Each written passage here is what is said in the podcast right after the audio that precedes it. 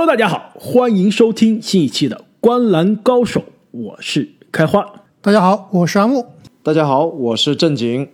那让我们紧接着二零二一 NBA 交易截止日之前的这个讨论啊，之前三期呢，我们已经盘点完了交易截止日之前东部各队的状况。到底是买家、卖家还是观望？不知道两位啊聊完有什么样的感觉啊？发现其实今年东部观望的球队相对还是比较少的，大家要不然是买家，要不然是卖家，就不知道西部今年的状态是怎么样。所以呢，在接下来的三期节目中啊，我们将每天来聊五支西部的球队，也是来跟大家分析一下这每支球队在进入到今年的交易截止日之前到底是什么样的一个状态。那买家呢，就是意味着这支球队啊，他很可能是在需要提升战绩，或者是对于今年的季后赛的目标啊，有往前冲一冲的这样的一个需求，所以对自己的阵容，特别是短期的集战力的提升有很大的需求，是拿着手上的筹码呢，去交易的市场上来找能给球队提升集战力的拼图。那对于卖家来说啊，就更加简单了，就是手上呢有球员，或者说这球员的到期合同，甚至是大合同啊，急于出手。更多呢是为着球队未来的考虑，换选秀权，换更加年轻的球员，或者是是释放一些薪金空间。对于观望的球队来说，那就更加简单了，既没有想要卖的球员，也没有想要买的球员，那可能是在这个交易截止之前啊，没有什么大的动作。在我们东部的球队讨论完之后啊，刚刚好，我们最后那期节目上线的那天，这个 NBA 交易截止日啊，其实已经诞生了两笔交易。而且这两笔交易的这个球员啊，好像我们在之前的节目中都讨论到，是吧？特别是这个我们马上就要讨论到的火箭队的 PJ 塔克，之前在我们的节目中是把誉为校花。对，没错，这是今年的交易截止之前啊，人见人爱，每支球队都觉得可以拿来作为拼图的这个所有男生心目中的女神，是吧？校花。那现在这个校花呢，被字母哥追回家了，也可以说啊，是给。这支雄鹿队带来了很很大的一个增强。那另外一个被交易的球员呢，是我们之前阿木提到的。哎，阿木，你当时提到阿里扎的时候，是不是在讨论热火的时候提到他的？我当时说的是阿里扎其实是篮网可以追逐的一个目标，就是如果换不来校花塔克，可以来一个这个班花阿里扎，是吧？没错。但是其实我们在讨论热火的时候啊，当时我们都达成了一个目标，是吧？就是热火今年在交易截止之前啊。他需要的球员就是一个类型，就是一个山寨版的去年的克劳德。其实现在想一想啊，这阿里扎能干的事儿啊，真跟克劳德相比啊，百分之八十五至少是重合的。所以啊，现在我觉得这两支已经行动的这两支东部的球队啊，可以说找的物色的最后交易来的球员啊，真的是非常非常的精准，而且也是对于球队啊有集战力立刻的提升。所以我们。简单的聊完了这两笔交易之后啊，让我们再来看一下这笔交易中参与了一方的这个球队，那就是休斯顿火箭队。那两位觉得在交易走 PJ 塔克之后，这支休斯顿火箭进入到交易截止日啊，那也就是其实一周不到的时间了，到底是什么样的一个状态？是买家、卖家还是观望？那火箭队毫无疑问，他肯定是一个卖家，而且他之前已经卖了很多货了，但是他们的这个货源还没完全清仓完。手上的奥拉迪波，我觉得啊是必走的。没错，奥拉迪波呢，今年是两千一百万的薪金一个到期的合同。那在火箭与篮网的那笔多队的大交易之中，可以看出啊，火箭选择了到期合同年纪更大的奥拉迪波，而不是位置相同、年纪更年轻但是合同更长的勒维尔。就当时我们就分析啊，火箭是冲着省钱去的，所以说今年夏天续约奥拉迪波基本上是不可能了，所以会把。他当做一个到期合同啊，在交易截止日之前啊，送给一个需要集战力的球队。那你们觉得奥拉迪波会有什么样的下家？有哪些球队能用到奥拉迪波能提供的这些功能？那之前分析东部的节目，我们也已经提到过奥拉迪波好几次了。我觉得奥拉迪波啊，其实在东部有两个非常大的潜在买家，一个是尼克斯，一个是热火。那现在看来，可能尼克斯的可能性是比热火要更大一些，毕竟热火他已经引进了一名。防守型悍将阿里扎，而且以奥迪最近的这个状态来看啊，其实热火队如果引进他的话，对他们争冠到底有多大的帮助，其实还是风险有点大。没错，奥迪这个状态确实现在也是有一点迷啊。如果是当年更健康的一个奥迪，我相信以两千一百万这个价格，它肯定会是市场上的抢手货。我现在他这个状态也会有一些球队感兴趣，但是能拿出多少有诚意的筹码，可能真的就不确定了。另外，除了刚刚阿木说的两支东部的球队以外，听说勇士也对奥拉迪波有一点兴趣，想让他来帮助库里增加勇士队的火力。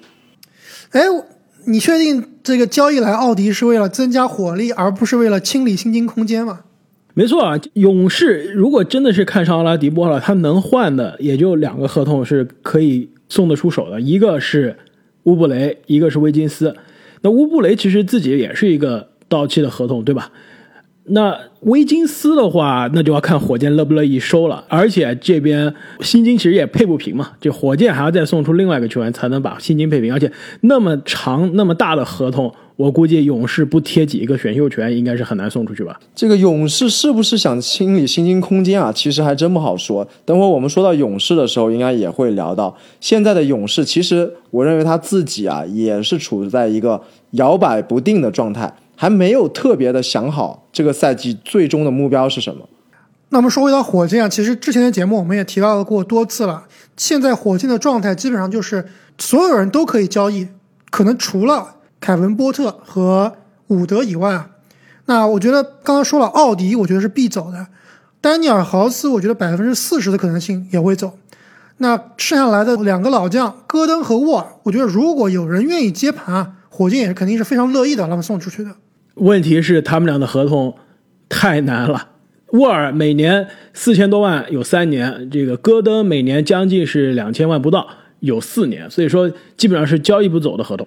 但是火箭这支球队啊，肯定是铁了心的要重建，而且是年轻化的。从最近的这个塔克的交易就能看得出来啊，不光是交易来了一个选秀签，而且他们也交易来了我之前很长时间非常喜欢的一名宝藏男孩，到现在还没有兑现的 DJ 威尔逊。我以为你说你你的宝藏男孩是 DJ 奥古斯丁是吧？在在联盟混迹了将近十多年了，还没有兑现宝藏，但阿木一直对他这个钟爱有加。不是那个 DJ，是更年轻的那个 DJ 是吧？对，虽然都打碟，但是年轻的显然还是有可能提升的。对，那个老 DJ 是正经喜欢的，我喜欢的是那个又高又瘦，然后打法非常爆炸的 DJ 威尔逊。小 DJ 威尔逊这身材啊。可以说是手长脚长，身材是真的棒，运动能力啊也是不错。其实最近火箭自从开始重建之后啊，虽然战绩是有点糟糕，一大波连败啊，但是其实球队其实涌现出了很多年轻人打得不错。那凯文波特不用说了，这之前阿木在很早以前的节目里面就已经吹了很久，对吧？当时凯文波特当时没有人信，快没球打，就差点是淡出联盟啊。但是当时阿木语出惊人，说凯文波特有可能成为下一个。哈登啊，现在看来离哈登还是有非常大的距离，但至少天赋是让人看到了，对吧？我看也有很多球迷啊，也是上了这个凯文波特的这艘火箭了，是吧？一直要去月球。然后除了凯文波特之外呢，其实像小肯扬马丁，对吧？最近打的也是非常不错。还有火箭的今年的这另外一个新秀，这个 Tate，也是展现出了很高的潜力。其实对于火箭来说啊，今年也是一个。完全是一个新的一个节奏，新的开始，培养年轻人，能交易走越多的这个老将合同越好，那为未来这些年轻的上位啊铺平道路。印象中，火箭已经有好多年没有出现过这种全力培养年轻人，让年轻人尽情发挥的场面了。过去的应该很长一段时间，其实都是有巨星在队内进行衔接的。其实跟今年的火箭状态非常类似的球队呢，就是去年在西部的季后赛首轮跟火箭啊大战七场的俄克拉荷马雷霆队。其实这两个球队真的非常有渊源。去年在季后赛是大战了七场，一直打到最后一球啊，也是非常的精彩。今年是在这个摆烂的路上，竞争也是非常激烈。没错，而且今年我们赛季开始之前的这个赛季展望的系列节目，十五天三十支球队啊，当时最后一天我们讲的两支球队就是这两支球队，所以说今年呢，在西部的这个向最后一名冲刺啊，但是今年这个森林狼实在是太厉害了，对吧？已经拉开了一个很大的身位了，就是向西部的倒数第二名冲刺的这条路上，这两支球队现在是越来越近了。那对于雷霆队来说啊，今年呢也是交易走了很多队伍中的老将，就比如说我们刚刚提到的阿里扎，虽然是阿里扎来到雷霆，拒不出战，据说都没有跟球队报道啊，就是说一直在家里带孩子，但是呢，现在呃也把交易走了，而且一换了队，哎，立刻就不用带孩子了。今天好像我们录音的时候啊，就可以上场为热火队出战了。那对于雷霆来说呢，球队这个赛季啊，其实战绩并没有我们想的那么差。当时我们觉得雷霆肯定是西部的铁定的倒数第一啊，但其实现在来看啊，雷霆现在战绩倒数第五，没错，战绩居然现在是比猛龙还好啊，跟鹈鹕是一模一样。但我们要知道，后面肯定我们要聊到鹈鹕要说啊，这鹈鹕它是冲着季后赛，至少是冲着外卡赛的名额去的。雷霆不一样了，今年我就是来，对吧？就是来培养年轻人的。战绩对我们来说无所谓，所以其实今年的这个雷霆进入到交易截止日啊，也是非常明显，肯定是个卖家，卖掉了阿里扎这个都没有出场的球员之外啊，两位你们觉得雷霆下一步还会去处理掉球队上的哪些合同？能卖的已经不多了。没错，能卖的已经不多了。他们现在可能首要的任务啊，就是想办法看能不能出手掉霍福德。其实我觉得今年雷霆队对于霍福德的用法管理啊是非常有趣的。第一就是。他如果在场上的话，尽量让他抡。我们知道霍福德其实是一个非常不占球权的一个功能性球员。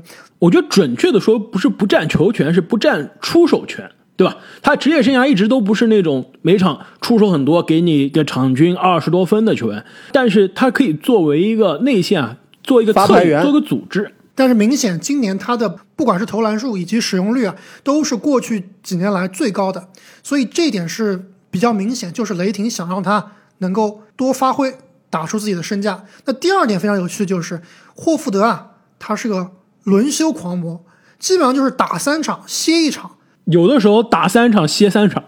没错，背靠背就更不用说了，绝对不可能打的。所以雷霆对他的这个疲劳程度的控制啊，也是非常非常的小心。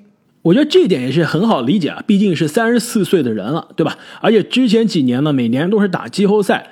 那肯定啊，在现在这个情况下，对他这个防止他的伤病啊是很重要的。毕竟未来三年还有每年两千七百万的这个工资要付啊，这个合同现在已经是很难交易了。那万一啊受伤了，对吧？非常不幸的受伤了，那这个合同是基本上是不可能被交易了。这个思路啊，其实跟我们之前说到的基金管理大师活塞队其实很像啊，就是交易来一个这个所谓的打引号的垃圾股。然后把它炒上去，然后再高点抛售。其实除了霍福德的这个合同之外啊，其实我今天啊一直是在给每一支球队，特别是卖家的球队啊找这个交易的方案。霍福德啊，说实话真的太难了，他的这个合同啊，再加上他的年纪，实在找不到比较合适的球队。但是我觉得雷霆现在账面上还有一个隐藏的这个可以清仓的货啊，他的合同就更加好处理了。乔治希，没错。那就是乔治希尔，将近是一千万一年，两年，而且明年呢是部分保障的合同。其实今年雷霆对于乔治希尔的这个管理啊，可能没有对霍福德管理那么好。基本上乔治希尔开赛初状态不太好之后啊，基本上现在就已经就是不用上场了。那但是乔治希尔对于这支年轻的雷霆提供不了。什么样的价值？但对于需要在组织后卫这个位置上补强的那些争冠球队来说啊，其实还是很有用。比如说快船，没错，快船在我们今天录音之前啊，在我这做准备的时候，突然传出一个新闻，是吧？虽然我不太相信啊，就是美国媒体说这个快船正在准备对球哥下手。其实我后来比较了一下这两个球队的这个这个薪金啊，基本上找不到一个合适的方案。能既让两边都满意，又让薪金配平。毕竟球哥是现在是新秀合同的最后一年，但他这新秀合同最后年也是将近一千万，非常高的这最后一年，因为他是二号秀嘛。夏天就是立刻要这个进入到限制性自由球员了，就是要面临着续约了。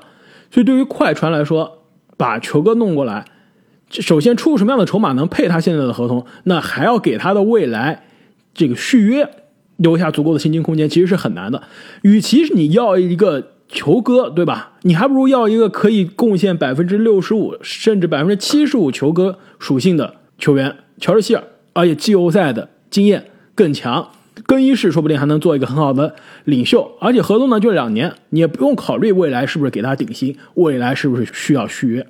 那么既然聊到快船啊，那么再来看一下这个西部的第三支球队洛杉矶快船。其实上周呢，我在我们的喜马拉雅的这个官友团里面发了一个专享动态，就是来分析一下哪些球队呢是状态越来越好，哪些球队是状态越来越差。就是我们分析了一下这个各支球队啊，十二月份和一月份的总的战绩这个胜率，以及二月份和三月份的这个总的胜率啊，你就可以发现啊，有些球队是很明显的。在最近两个月，状态回来了。就比如说篮网，比如说西部的太阳，还比如说啊之前坑挖的非常非常深的这个热火啊，一度是让人觉得是不是今年东部进进不了季后赛了。同样的小牛在西部也是类似的状态，但是现在状态也都找回来了。唯一我觉得非常明显状态下滑很严重的呀，在西部就是快船了。曾经一度呢是在这个西部啊。占据稳稳的占据第一、第二的位置，但是现在呢，已经状态，现在一度下滑到西部的第四名。所以，其实对于快船来说啊，进入到这个交易截止日的时候，其实媒体上对于快船的交易的揣测啊，一直都不是特别多。但我倒是觉得，快船很有可能是今年交易截止日这个市场上最有可能爆冷出个大交易，改变季后赛格局的球队。你们俩觉得有没有可能？快船这支球队啊，在当时篮网那个大交易之后啊，我有提到过，篮网这支球队把联盟如今所有的目光啊都吸引过来了，就好像上个赛季的快船一样，组成了一支超级战舰，星光闪耀，那么也吸引了所有的目光，也吸引了所有的压力。那上个赛季啊，快船其实就顶着这样的光环，其实打的是非常的辛苦的。那这个赛季，其实我们可以很明显的感觉到。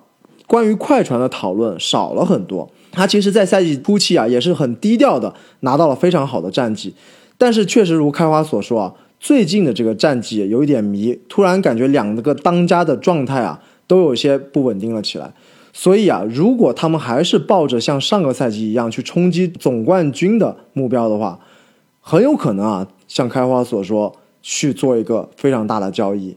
现在听到的消息啊，除了球哥以外。我还听到了快船非常想补强他们的内线，想向步行者交易特纳的这样的消息。没错，我觉得快船真的是在这个交易截止日之前啊，有两套方案可以走。一套方案就是比较稳的，小修小补，基本上就是在这个买断市场上淘一淘宝。那另外一种就是，哎，能不能狠下心来啊，把他们的阵容重新搭配一下，特别是他们的内线。正如郑颖所说啊，其实他们现在的内线，祖巴茨以及莫里斯两名球员其实今年状态都不是很好，尤其是在内线非常强的西部啊，真的是有点不够看了。而且莫里斯我们知道也是去年刚刚和球队续约四年六千四百万的合同啊，其实当时我们就觉得有点大了。那今年其实很多情况下连主力都打不上，真的不知道快船现在到底是怎么样来看莫里斯的价值。如果他们觉得莫里斯价值不够高的话，很有可能真的会把他交易掉。除了刚刚郑颖所说的特纳以外，其实他们也可以争一下。现在除了塔克以外，剩下来的另外一个校花就是阿尔德里奇。其实你要说啊，过去那个休赛期，快船给莫里斯的这个合同啊，非常的离谱，对吧？其实他给肯纳德的也很离谱，也很离谱啊，对吧？未来四年每年将近是一千五百万，而且肯纳德是在跟活塞队的交易中交易来的。篮网同样是在同样的时间跟活塞搞了一笔交易，为什么篮网就把人家活塞的勒布朗，对吧？布鲁斯布朗弄过来了，而且价格更便宜，功能更实惠。快船居然选择的是肯纳德，肯纳德你把他选来了，你对他有信心是吧？可以提前续了约，对吧？在很多一七届的这新秀合同快到期的时候都没有削的情况下，快船居然咬着牙跟肯纳德续了一个长约。但是现在肯纳德都已经淡出快船的轮换了，这一点我真的是非常看不懂啊！你既然对他有这么有信心，为什么不让他多打打呢？哎，这个我要给快船证明一下，快船在这个赛季的早期时间，真的让肯纳德担任了非常重要的责任。他的上场时间其实真的不少，出手数也不少，但是真的是太铁了，怎么投都投不进，而且防守端防守还不也是特别差，还不如巴图姆，还不如巴图姆呢，比巴图姆差远了。那其实当时这个篮网和快船都在休赛期补强了两个射手，篮网这边补强的是沙梅特，快船补强的是肯纳德。我当时觉得，其实篮网为什么不签肯纳德而签沙梅特？当时我认为沙梅特肯定是不如肯纳德强的，但是现在看来啊，其实 半斤八两。但也不好说。我们知道这个沙梅特，其实在本赛季初没有哈登的时候也是极其的铁。当时也是篮网的卧龙凤雏之一。那现在之所以这么准啊，我觉得很有可能是跟哈登的到来很有关系。那如果把肯纳德给篮网的话，说不定肯纳德也能复活。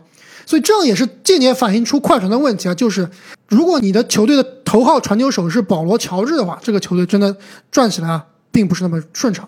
没错，这就是为什么乔治希尔的这笔交易更加说得通了。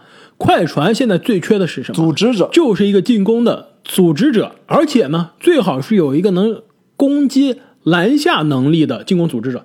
其实我最近大家，我不知道你们看快船比赛看的多不多啊？我觉得快船今年又彻底变成了一个跳投大队，上罚球线的次数、突破到篮下的次数，在联盟现在基本上都是倒数的。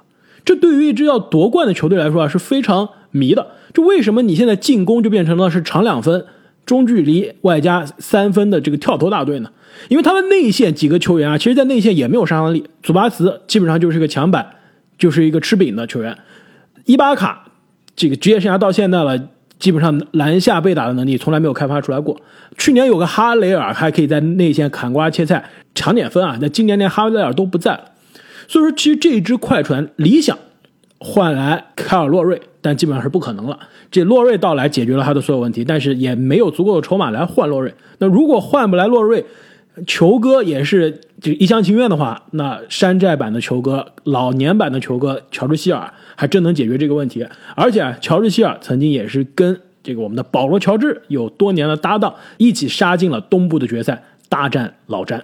而且之所以我觉得快船有可能有更大的动作，就是他其实是在现在联盟所有争冠球队中啊最等不起的之一。你们要知道啊，这个卡哇伊年夏天就是球员选项。你觉得卡哇伊会执行他的球员选项吗？百分之七十五会执行。如果快船没有进西决，他会执行吗？我觉得没有进西决，卡哇伊可能会要求交易保罗乔治。没错，所以其实这个快船现在时光过得很快，两个夏天之前的这笔豪赌，对吧？搞来了快船的双巨头，但是这两个双巨头虽然保罗乔治提前续约了，但其实如果今年跟去年的季后赛一样再次崩盘的话，这个双巨头。今年秋天的时候还在不在都不一定了，所以说对于快船来说是等不起了，现在就是 all in 的时候了。对面的篮网已经 all in 了，对面的七六人蠢蠢欲动，也准备 all in 了。湖人即使他不 all in，现在的这支快船也打不过，更别说爵士、掘金、开拓者，每一支球队都有补强的可能。所以说，对于这支快船啊，留给他们的时间不多了。这个交易截止日啊，我希望可以看到。这个快船有更多的动作，能带来足够的集战力啊，能在今年的季后赛给自己证明，让去年这个非常耻辱的这一页翻过去。那聊完了这个快船之后呢，下面这支球队啊，也是同样今年西部啊非常让人失望的球队，那就是年轻的新奥尔良鹈鹕队。其实开赛前啊，我已经记不清我们三个人对于鹈鹕的战绩的预测了，但是无论我们是看衰还是看好，我们都肯定没有想到。现在赛季基本上打了一半了，鹈鹕的战绩跟这个交易走哈登之后的火箭，以及跟唐岛重建的雷霆是在一个水平线上的吧？没错，今年鹈鹕的战绩确实让人非常的失望。球队其实唯一的亮点就是去年的状元胖虎，今年确实是涨球不少。那其他的球员，我觉得某种程度上都有明显的下降。那之前的节目我们也说了很多，就是球哥到底会不会被交易啊？这也是交易截止之前最大的一个谜团。那我这里觉得鹈鹕队应该还是一个卖家，但是他们想要交易走的可能并不是球哥，而是布莱德索以及雷迪克，包括亚当斯，可能都在货架上面。这一点我非常同意啊！我其实对于鹈鹕队来说啊，他的这个状态也挺尴尬的。首先呢，战绩是不上不下，对吧？其实他现在离这个西部的第十名，也就是外卡淘汰赛的这个最后一个名额啊，其实非常的远，基本上是要他下半程的赛季啊，可以有质的飞跃，才有可能有外卡赛的名额，就是说才有机会去争夺季后赛。那同时呢，他又不够差到可以足够的立刻开始重建，立刻可以加入雷霆和火箭的这个行列。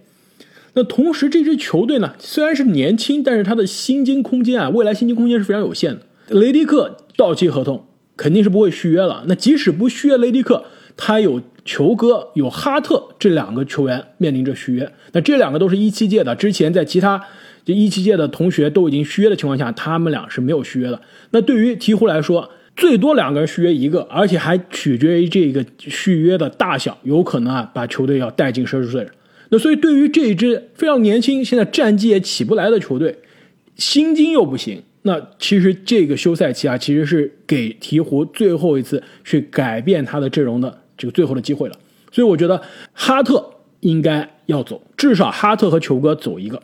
鹈鹕这支球队啊，肯定不是一支重建的球队，因为他们已经有了自己的核心，所以他们最大的问题啊，正如开花所说，是他们的薪金空间和他们的人员配置的问题，是选择哪几个球员作为核心啊，进行未来的建队的问题。那么，如果上个赛季有最佳进步球员英格拉姆在，还有点难说的话，那这个赛季可能我们更加明确啊，应该是要围绕着。胖虎来建队了，这个英格拉姆这个赛季的表现啊，确实是有一点让人不是那么满意。那我非常同意啊，鹈鹕肯定是一个卖家，而且应该他们最有可能走的就是雷迪克。但是我觉得球哥哈特如果走了的话，我也一点都不会惊讶的。那另外呢，由于这个他们把胖虎当成了未来的核心啊，那胖虎跟亚当斯的这个兼容问题确实是有待商榷的。那亚当斯会不会也被摆上货架？那也是有可能的。也有消息说，鹈鹕队对步行者的空间型五号位特纳感兴趣啊，想把这个亚当斯换成一个会投篮的特纳来和胖虎搭配，这个也是有可能。但是萨博尼斯和亚当斯怎么打？对，没错，没错，考虑了步行者就。血亏了。步行者是不可能同意的，而且你不要忘了，亚当斯也是我们说这个快船对于肯纳德的续约非常的迷，这个鹈鹕对于亚当斯的提前续约也是非常迷，把亚当斯对吧？去年夏天交易过来之后，立刻跟他续了约，所以未来亚当斯三年的合同，今年两千七百万，明年后年每年将近是一千七百到一千八百万。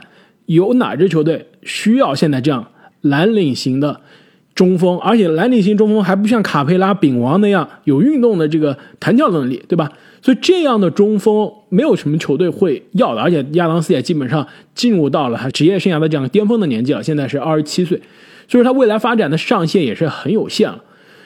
我倒是觉得啊，亚当斯和布莱德索这两个合同都很长，对吧？都是三年，而且每年都是一千七、一千八百万，将近两千万。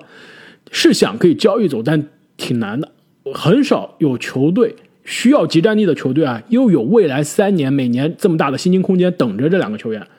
所以说，这两个球员的合同啊，很可能是鹈鹕需要接受。我今年是交易不走了。那雷迪克的到期合同能换来两个选秀权，那肯定是非常好。能把哈特或者球哥中的一个交易走，换来一些未来的这个资产，也算是一个相对比较理想的情况了。最不理想、最灾难的就是这些到期的合同，这些太长的大合同都交易不走。那对于这支未来希望可以让英格拉姆、让胖虎兑现天赋的这支球队啊，那未来发展的空间就会受到非常大的影响。所以，对于鹈鹕的球迷来说啊，他们最不愿意看到的就是他们的鹈鹕队最后变成了我们下面要聊的这今天的最后一支西部的球队，那就是萨克拉门托国王队，一支从二零零六年的夏天就开始重建，一直重建到现在还没有重返季后赛的球队。那对于这支国王，现在是西部的倒数第三。两位觉得进入到交易截止日是什么样的状态？我觉得国王肯定是一个卖家，但是我预计他们动作不会特别大，卖的球员也都是那种边角料，基本上就是白边啊、别理查这样的球员。哎，这我就不同意了。你不同意在哪呢？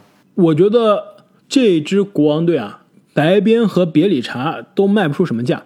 白边到期合同，而且今年对吧？一旦他上场时间不够了，那大家也都发现了啊，这个白边跟去年完全不是一样的白边，而且即使一样又怎么样呢？我觉得完全一样啊，没有什么区别啊。对，就是即使去年的季后赛，对吧？大家看了球也发现了，他就是一个在场上的作用啊，比他的数据相比是差很多的一个球员。那他的交易市场交易价值是非常有限的。别理查可能我觉得他交易价值还比白边高一些，一个需要空间型四号位的球队啊，可能对别里查还真有点需求。但是如果我是国王啊，我现在未来球队的基石我已经有了，后场的两个位置已经填满，福克斯、哈利伯顿。虽然这支国王状态对吧，战绩又是非常糟糕，拜格利又次让人失望了。进入联盟现在应该是第三年对吧？第四次遭遇大伤，那基本上这个这个年轻球员的未来，也是一片迷茫。但是这后场的两个后卫可以说是让人看到了在绝望中的希望。国王未来舰队的基石就是这两位，所以任何阻挡这两个年轻球员成长的其他的老将啊，都应该被交易走。就比如说老将希尔德，就比如说跟希尔德同岁的巴恩斯，我觉得这两位球员现在趁他们还没到三十岁啊，对于争冠的球队来说还是有点需要的，而且不仅仅是争冠球队，对于那种现在比如说像凯尔特人，对吧？我在东部可能是第二档次的球队，我能冲一冲今年，今年冲一冲冲不了，未来三年我还有提升到第一档次的空间的球队，他是想要的。如果希尔德、巴恩斯都变成三十岁之后了。很快了，很快了，很快了。对你在交易市场上能换来的价值啊，这上限也是有限的。所以说，如果我是国王的话，我是国王的管理层，我会把希尔德和巴恩斯都放在货架上去询询价。其实现在啊，如果你看这个交易市场啊，我觉得巴恩斯是除了塔克之外啊，可能是高端版的校花，对吧？塔克是因为因为合同非常优质。没错，但是巴恩斯能干塔克干的很多事情，底角的三分啊，防守可能比塔克差一些，但是毕竟他的单体进攻的能力，对吧？单打的能力这你要看防哪个位置啊？我认为如果防三号位甚至是二号位的话，巴恩斯肯定要比塔克防的好。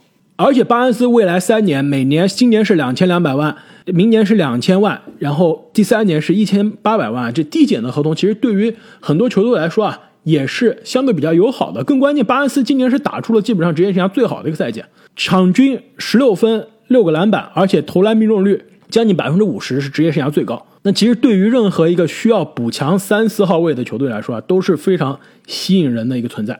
那我们之前也说过，比如说凯尔特人，对吧？就一直传出啊，对巴恩斯非常感兴趣。那对于希尔德啊，也是一样。那现在任何一个需要投射。那希尔德可能真的是除了投射之外，也也没有办法贡献其他方面的这个能力的球员啊。那需要一个投射的球队，也可以考虑去把希尔德换过来。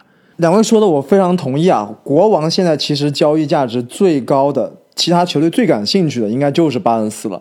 但是啊，我今天看到一个新闻啊，我也不知道是真的是假的，就是说国王队的老板他并不想摆烂，这个赛季他不是很想出售巴恩斯，他最想出售的是贝格利。但是贝格利啊，基本上没人想要，而且这个国王队的老板，我看这个这个消息里还说什么，我都震惊了。他说他想把乐福搞过来，就是完全不想摆烂的一个状态。这真的是让我，他把乐福交易过来，这不就是正好帮助他摆烂？所以我都震惊了，我都不知道国王队如果是真的话，国王队的管理层在想什么。国王现在已经是西部倒数第三了，他不想摆烂。这个嘴上说不想，身体还是很诚实，不得不对吧？被生活的压力压着。而且我今天看这个巴恩斯和希尔德，真的是非常有趣，很难想象这两个人居然是同岁啊！因为巴恩斯感觉他已经在 NBA 是打了很多年了，这个大风大浪什么都见过了。他应该是，如果我没记错，他应该是二零一二年进入到 NBA 的，在勇士已经经历过勇士的这个高潮和低谷都经历过。没错，一个冠军，对吧？七十三胜，总决赛第七场失利经历过了，拿了一个超级大的合同。二零一六年的夏天，对吧？去了小牛，坑了我们的这个达拉斯独行侠，也经历过了。在达拉斯独行侠的交易截止日当天，打着比赛，在板凳席上听说自己被交易去国王了，这么囧的事情也遇到过了。那在国王打了一两年，然后去年夏天又续了一个大合同，也经历过了。感觉他已经是经历过很多了，在联盟啊，现在才二十八岁。那希尔德呢？感觉他这刚进联盟没几年，现在已经二十八岁了。喜欢我们节目的听众朋友们应该都知道，开花是真的喜欢吐槽希尔德的年龄啊。有兴趣的朋友们可以统计一下，他吐槽过多少次。那么今天聊完了西部的这头五支球队进入到交易截止日的情况，那各位球迷有什么样的想法？也请欢迎大家在留言区中告诉我们。那同时呢，也欢迎大家去这个新浪微博上关注我们的新浪微博账号“观澜高手 NBA 播客”，和我们发帖互动。那如果你希望可以提前一天收听我们的节目的话呢，也欢迎大家在喜马拉雅上订阅我们的西米团。你的好评、转发和点赞是对我们最大的支持。那我们本期的节目就到这里，我们下期再见，再见。再见。